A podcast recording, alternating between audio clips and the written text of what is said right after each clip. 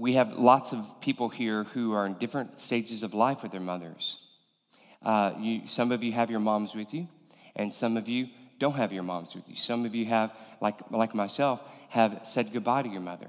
Some people here today are watching online. Maybe you're in a situation where you're trying to be a mom, and God hasn't blessed you with that yet. But just know this, God is with you, God is faithful, and we're here for you as a church. And just know this, there's something in the water, so you may want to come to church and start drinking the water because there's lots of babies happening around here at Lake Point Church. So, but we are in our week 4 of this series called Greater. And basically, it's a walk through the book of Colossians. Now, the book of Colossians is actually a letter from the Apostle Paul to the church at Colossae. And Colossae was a town right in the middle of the Roman Empire, the largest empire in the known world, and one of the largest empires of history. And so this letter that Paul wrote, he wrote to a church that he had never even visited. He never even saw them, the church at Colossae, much like the church at Laodicea, which wasn't that far away from Colossae.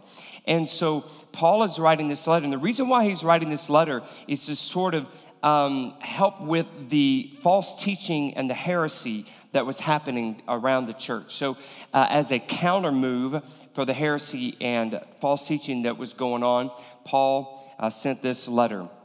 Now, on this Mother's Day, as we celebrate moms and stuff, we can always know this. Moms are always there, not only with love and hugs, but they're also there with the rules.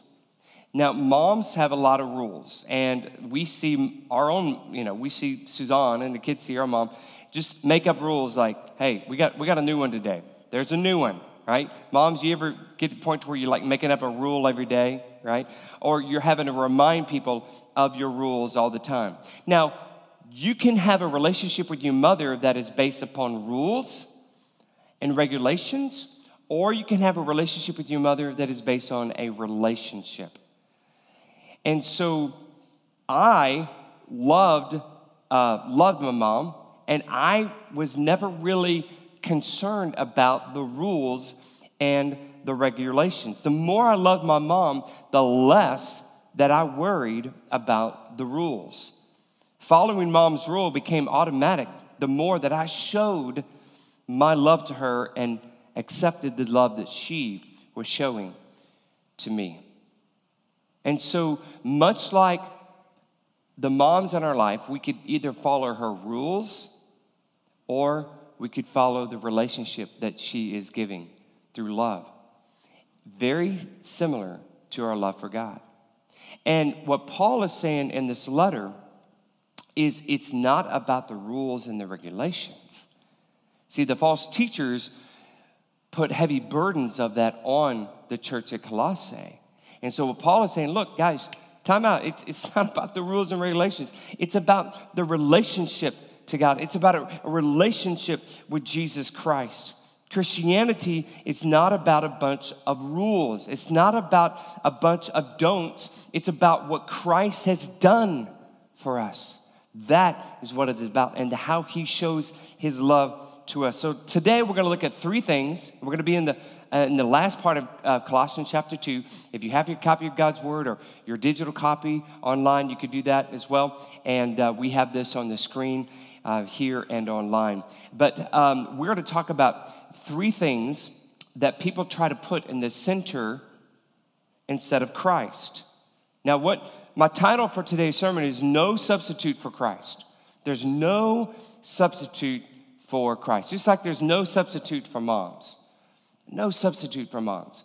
There are some things that my kids need their mother for. Okay? In fact, sometimes they'll ask me something that's like, why are you asking me that? Don't ask me that. I don't know. You need to go to mom. Now, I do that about 8 to 9 out of 10 times when kids come to me. And so the plan is really they just stop coming to me and they just go straight to mom. Sorry, sweetie. But there are certain things that moms can do, and there's no substitute for that. Just like with moms, there's no substitute for Christ, even though the false teachers were we're helping people or encouraging people and even tricking people into replacing Christ as the center. So what are the three things? Well, we're going to be in starting in verse 16 of chapter 2. So first of all, we got to make sure that no one, we don't allow people to judge us. We've got to make sure that people don't judge you, okay? Don't let anyone judge you. And this is one of the things Paul talks about. And really, he's talking about legalism. So legalism, which means relying on religious rules for acceptance with God instead of what Christ has done for you at the cross. It's like obeying the rules in order that your mom is giving you in order to gain her love. Now, you respect your mother. You show her that you love her by obeying the rules, but you don't gain the love of a mother by following the rules. You're already loved by mom. There's nothing that you can do to lose that love, just like there's nothing you could do to lose the love of Christ. So it's not about the rules and regulations, it's which that's legalism. Again, legalism, relying on religious rules for acceptance by God instead of what Christ has done for you at the cross. So the danger with legalism is that people will judge each other over things that no longer even apply, and that's what we see here as we read in Colossians chapter 2, just verses 16 through 17. It says this: therefore, do not let anyone judge you by what you eat or drink or with regard to a religious festival, a new moon celebration, or on a Sabbath day. These are a shadow of the things that were to come. The reality, however, is found in Christ and Christ alone. So the Colossians were allowing the false teachers to judge them, to intimidate them, to fill them to be inferior to them. And because they did that, they allowed that, they were doing that because through the not observing the Jewish laws. So because they were not observing the Jewish ceremonial laws, the false teachers put heavy burdens on them and said, you've got to do all of these things in order to be accepted by God. That is not the Bible. That is not the gospel. That is not the gospel. Now, Old Testament, you had to follow all of these ceremonial things. But regarding the New Testament, the new covenant, the new way, it's about a relationship. The power of the law has been canceled, and you cannot be judged by a law that no longer exists for you. Paul is saying, don't let someone question your spirituality on the basis of religious rules rather than Christ. And he even uses a couple of examples. He uses the example of what you eat, so your diet, okay, what you eat, and then observing certain dates. So diets and dates, observing certain holidays or, Jewish holidays, Jewish festivals, Jewish dates. And so Paul is using it as an example. Look, for an example, don't let anyone judge you because of what you're eating and for not observing these Jewish holidays, because guess what? That's the old past. That's in the old law. So the problem with this legalism is that it's only shadows of the things to come. The problem with the rules is that they were only shadows of what was to come. All of the Old Testament rules and regulations were just a shadow of what was going to come with Jesus Christ. Jesus Christ said, I came to fulfill the law. I am the real thing. I am the reality. God in the flesh. The stuff of the Old Testament, the rules and regulations, that was just a shadow of what was to come. And that is me, Jesus Christ. Shadows only point to things. They are not a reality of things. So what was the what's the solution then? If the problem is that the Old Testament rules and regulations are just a shadow of the things of the reality, what's the solution? Well, the solution is to understand that Jesus Christ is that reality. Focus on the reality found in Christ. That is a solution for legalism.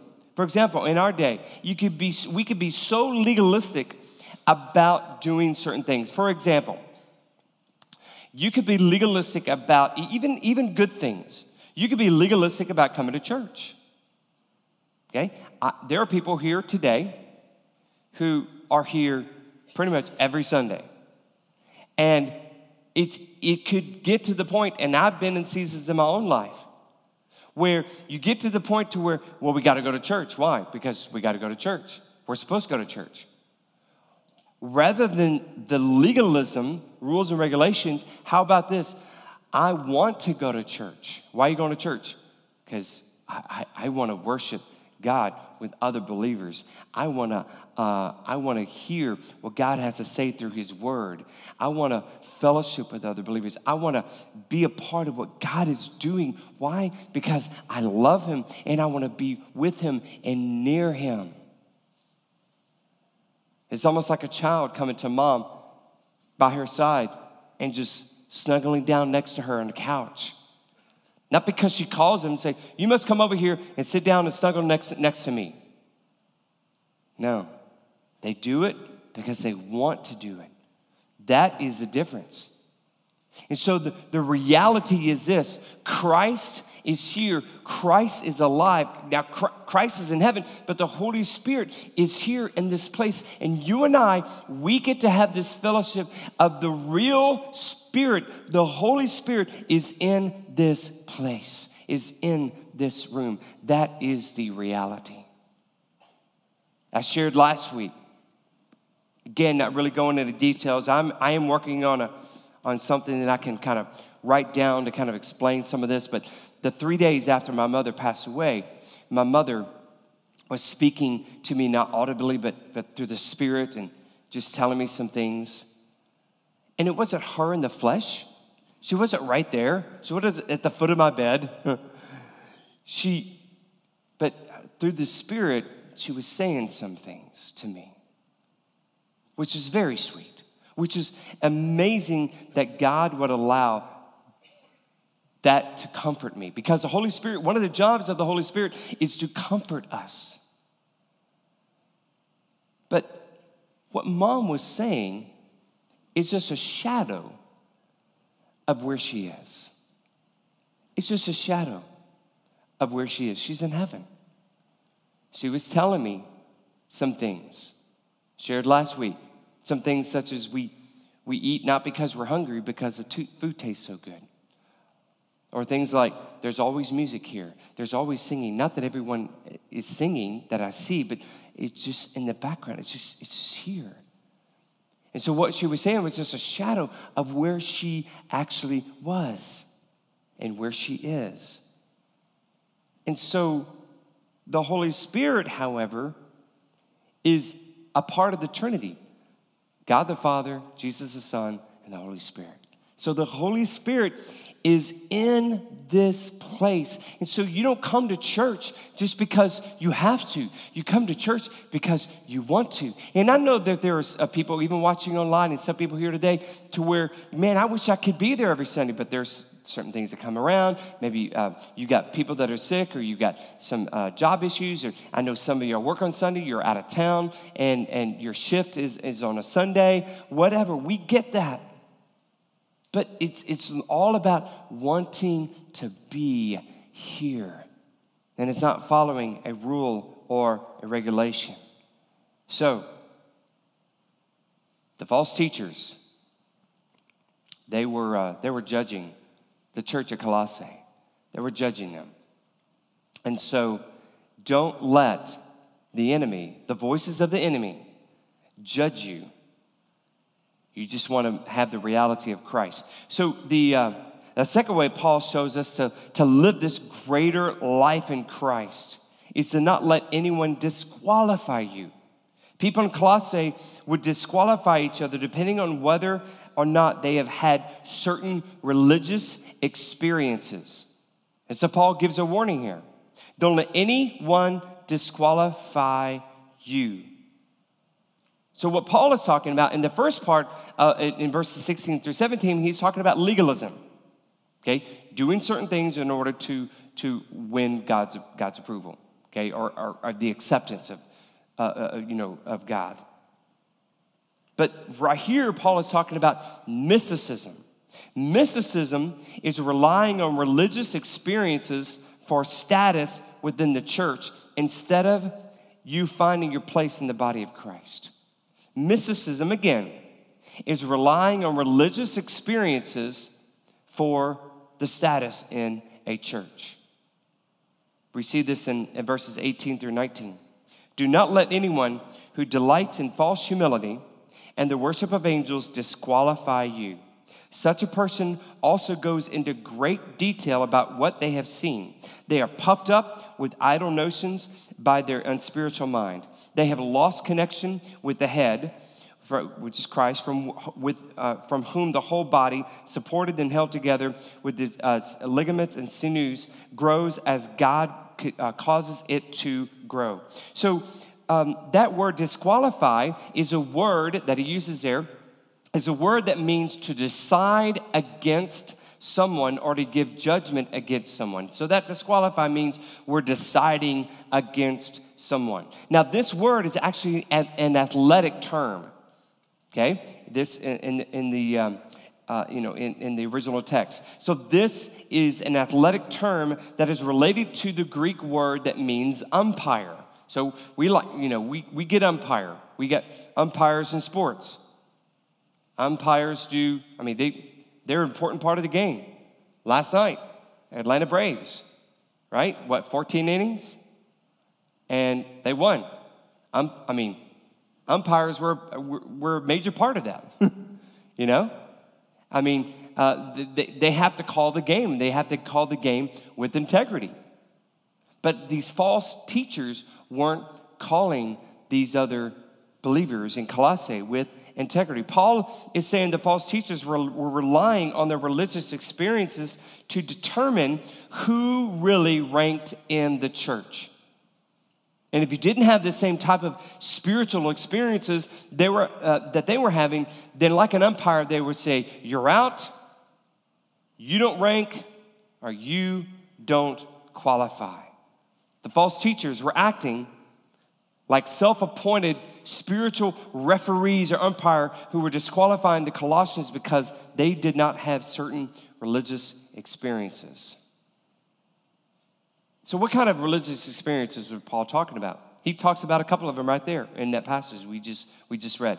Experiences with angels and visions. Experiences with angels and visions.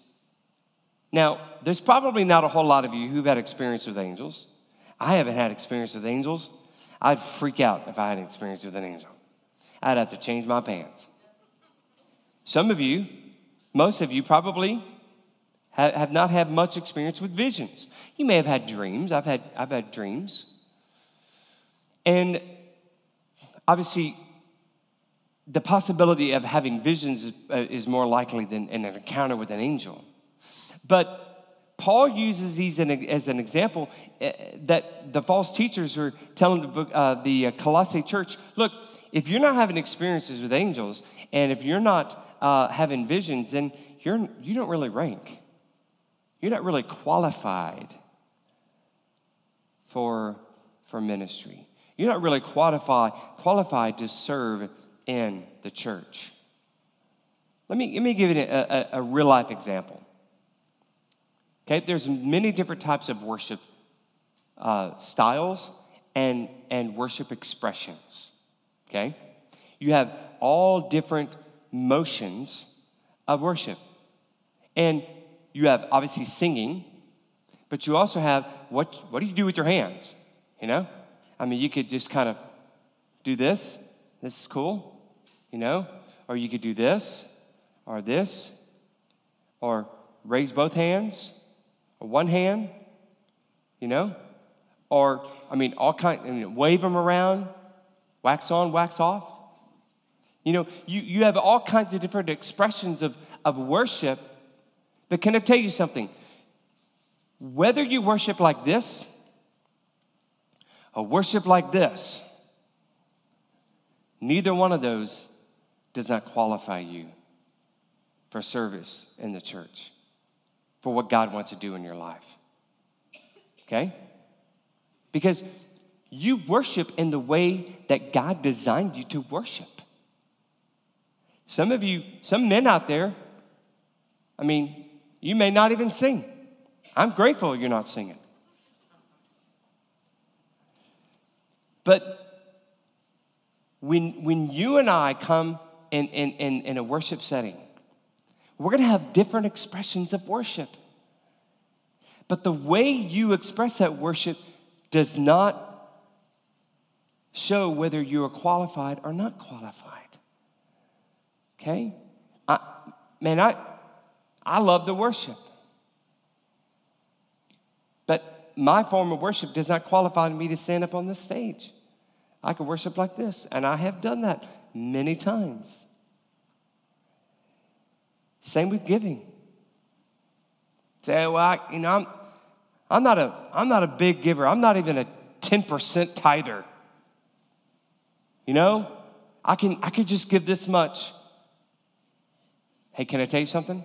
Listen to me. That does not disqualify you for what God wants to do in your life. It doesn't.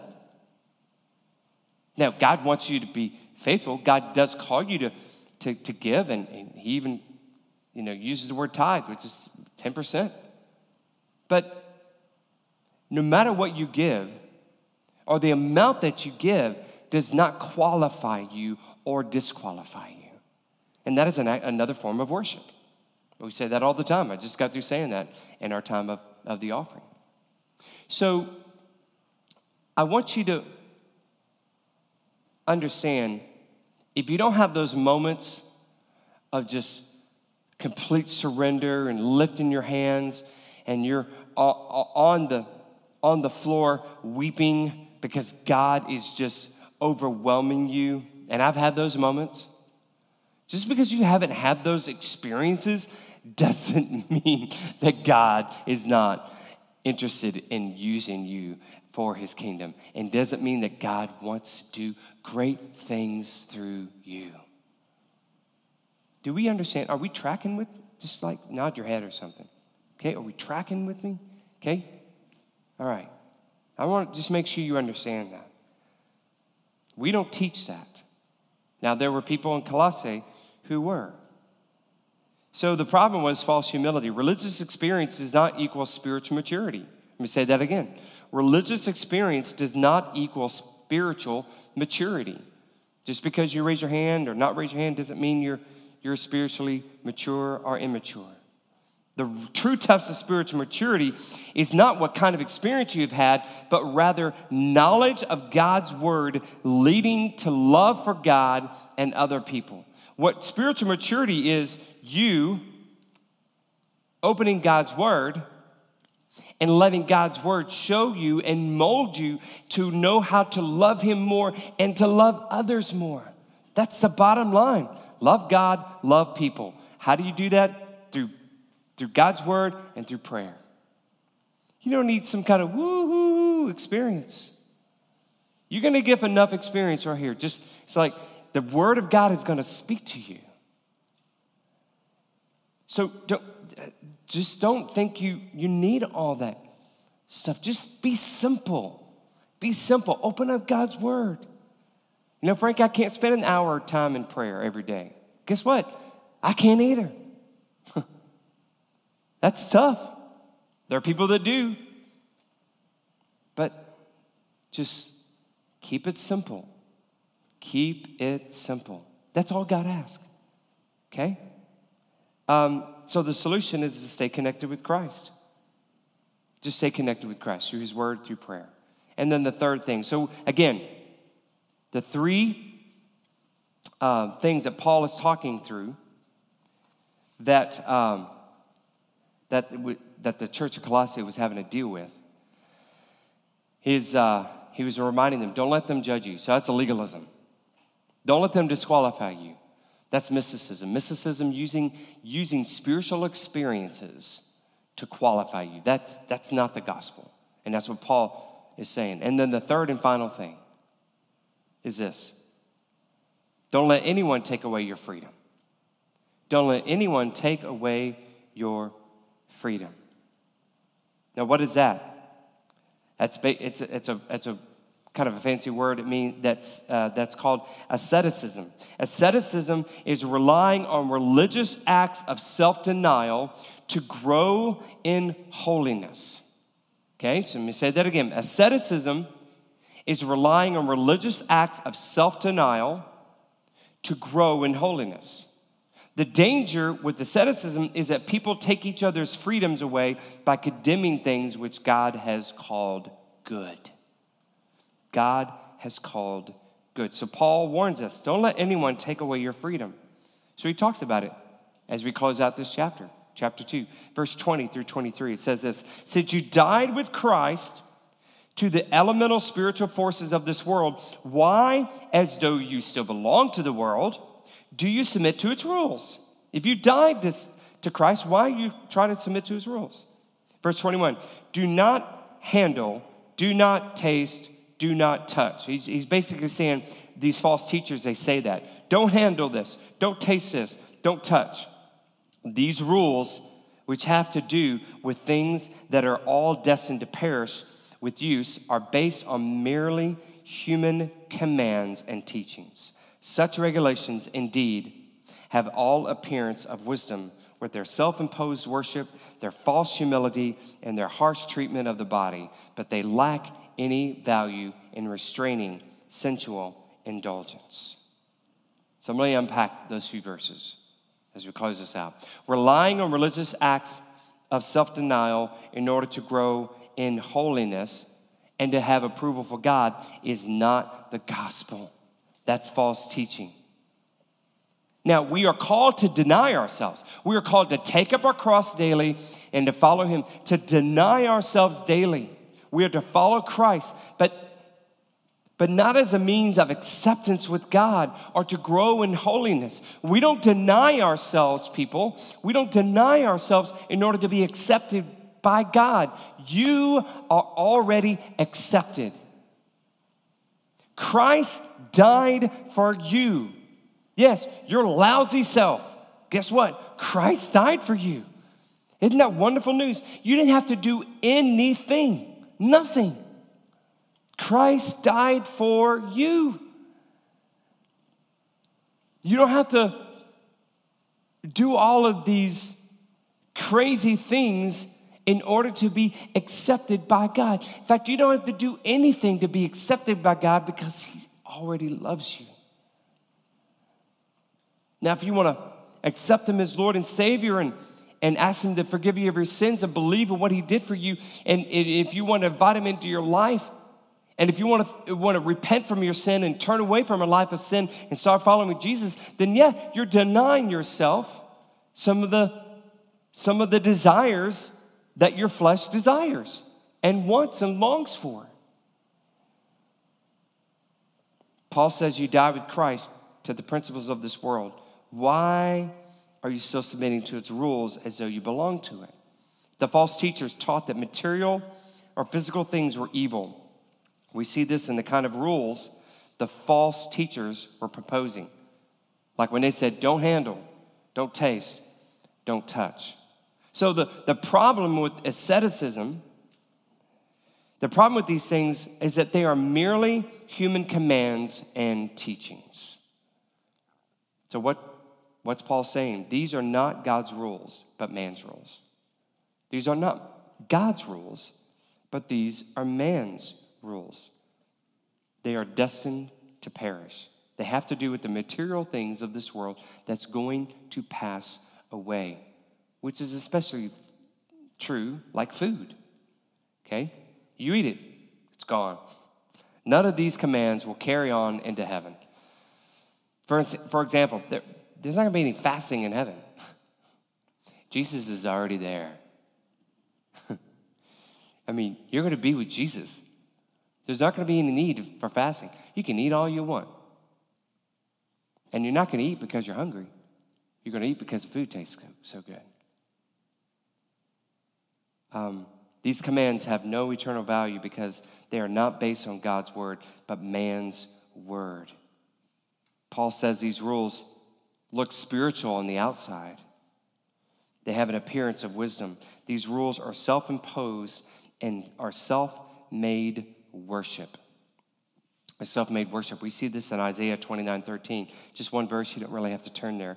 It says this, the Lord says, these people come near to me with their mouth and honor me with their lips, but their hearts are far from me. Their worship of me is based on merely human rules they have been taught. The bottom line is this, man loves to try to earn God's favor. Humankind, we love to try to earn God's favor by works. It's in our natural DNA. It's what we do. What we do in our culture, in our society. We will choose penance over repentance anytime. We will choose penance, which is suffering, over repentance anytime. Hey, I'll just suffer, but I'm going to keep a little bit of my sin. I'll suffer and just show how God is pleased with me. You know, I'll suffer and I'll wake up in the morning. I'll go to church just so God will be pleased with me. That's not the right way to approach it. The right way to approach it is confess our sin and repent from that life and say, Jesus, I want to follow you. And guess what? I want to go to church because I know you're going to be there. I know your Holy Spirit is going to be there because the Bible says there are two or three or more gathered in Jesus' name, which we are, then I'm going to be there in the midst. I'm going to be right there. Jesus is here, right here with us.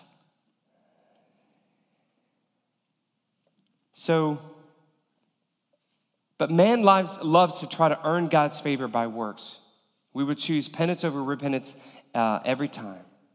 But religious acts of self-denial are merely human commands and teachings. They have an appearance of wisdom, but they don't actually work when it comes to growing in holiness.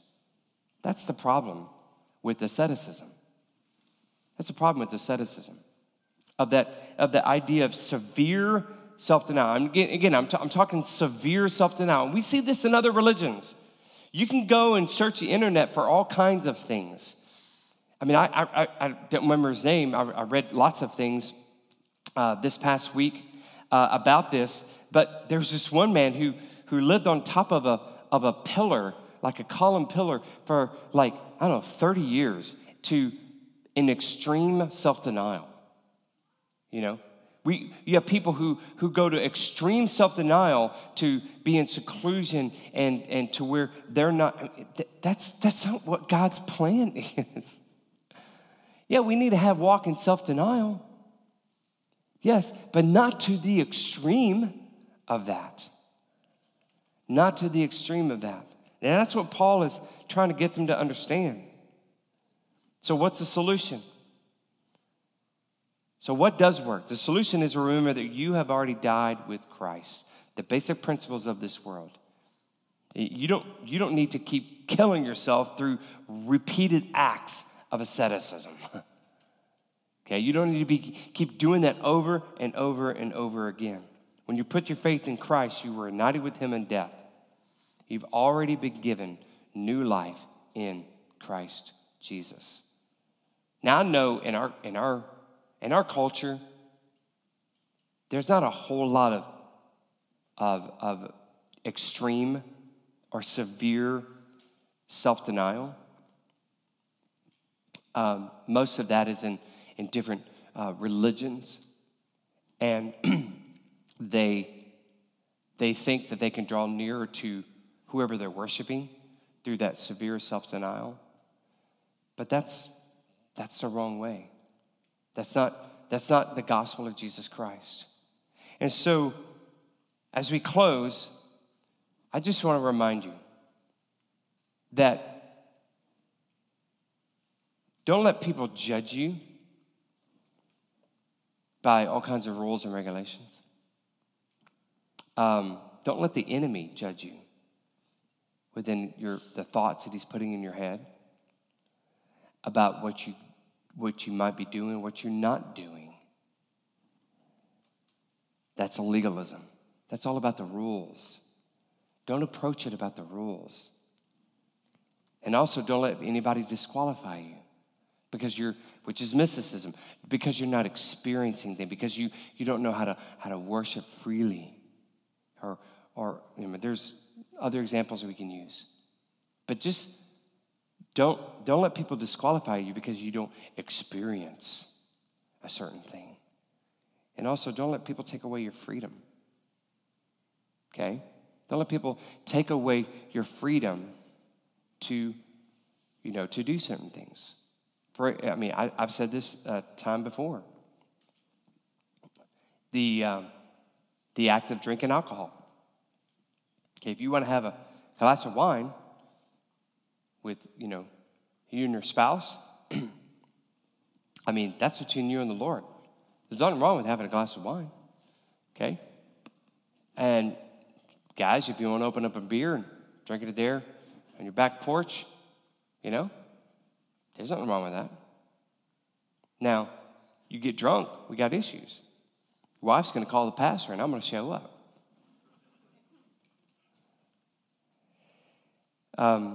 Drinking, in a place where people... you could lead them astray. Now we don't have alcohol in our house. We don't drink, and it doesn't make us any special. Okay, but you never heard me say, and you never will heard me say, you need to remove all alcohol from your house because it is of the devil, and you can't have any. That's wrong. Okay. Now, don't walk away saying, my preacher said I could drink. I think we understand one another on that. But it's about the relationship with Jesus Christ. That's what it's about. It's not about all of this stuff, legalism, mysticism, asceticism. It's not about all that stuff. And don't overcomplicate you following Jesus. Okay? Please, if there's anything you get from this message here today, watching online, don't overcomplicate following Jesus. Can I tell you something? When Jesus called the disciples, it wasn't really complicated. He said, follow me. 2 words. Follow me. He didn't say, follow me, but you need to do all these other things first, and you need to spend several months in isolation and seclusion, to get you, make sure you're worthy of following me and all. No, that's not what it's about.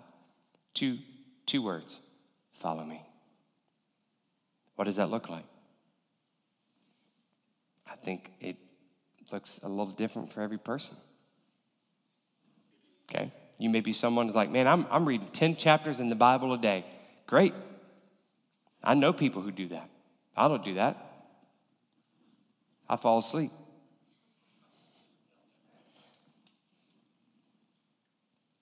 But you need to get in God's Word. Yeah.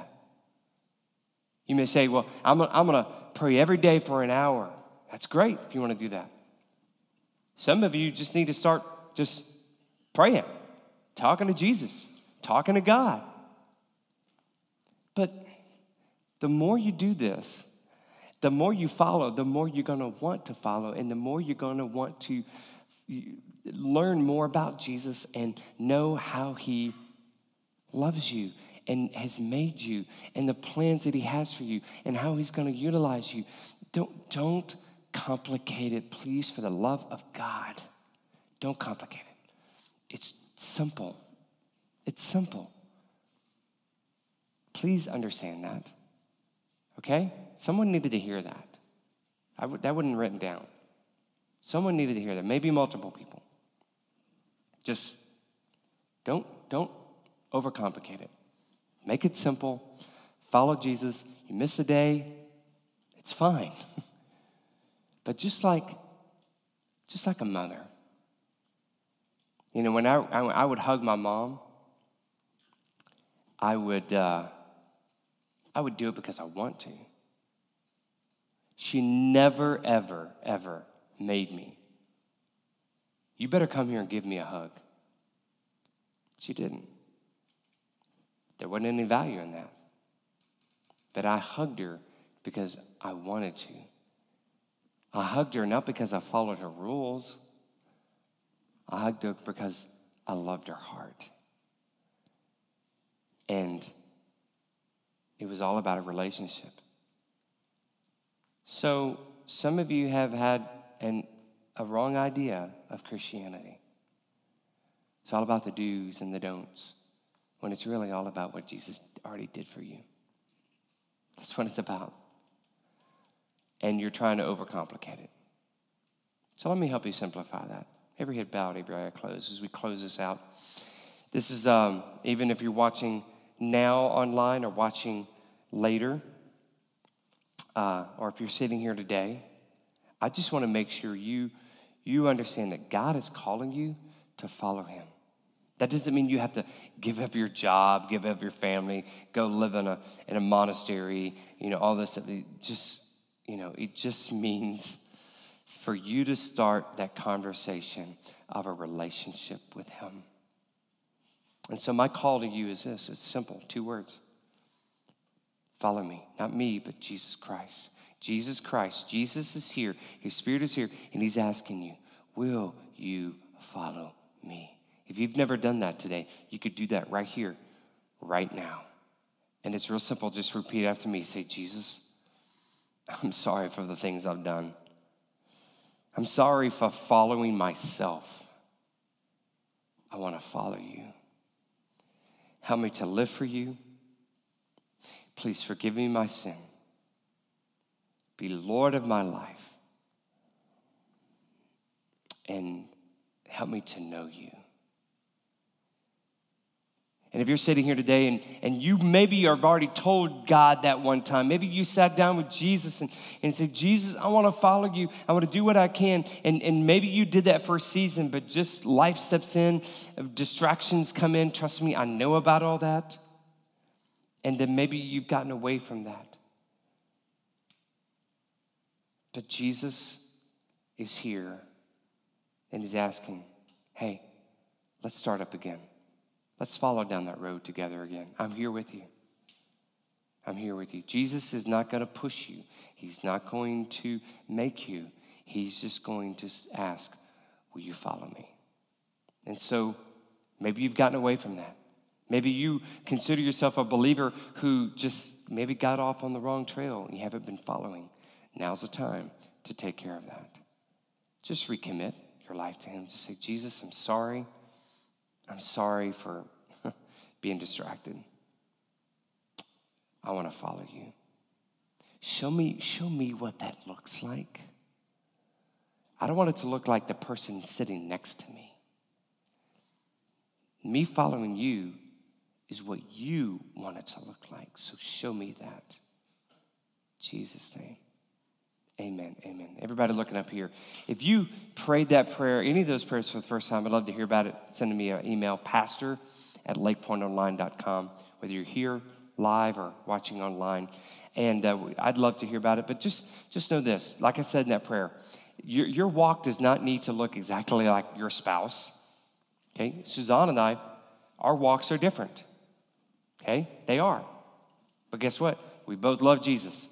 And because we love Jesus, we love each other even better because of that. So simplify it, walk with Jesus, figure out what that looks like. Hey, as we close, Mother's Day cakes are in the lobby.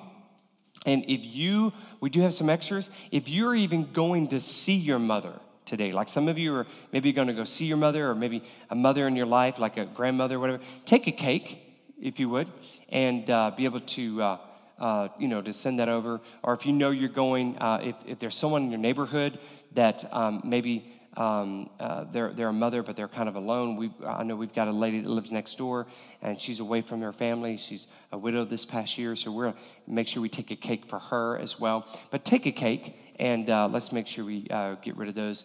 Hey, you don't want to miss next week. Next Sunday, Graduate Sunday, it's going to be awesome. And also this Wednesday, we're ordaining Jim Houston in ministry, Wednesday at 6:30. We'd love to see you here. Happy Mother's Day. Love you guys. Y'all take care.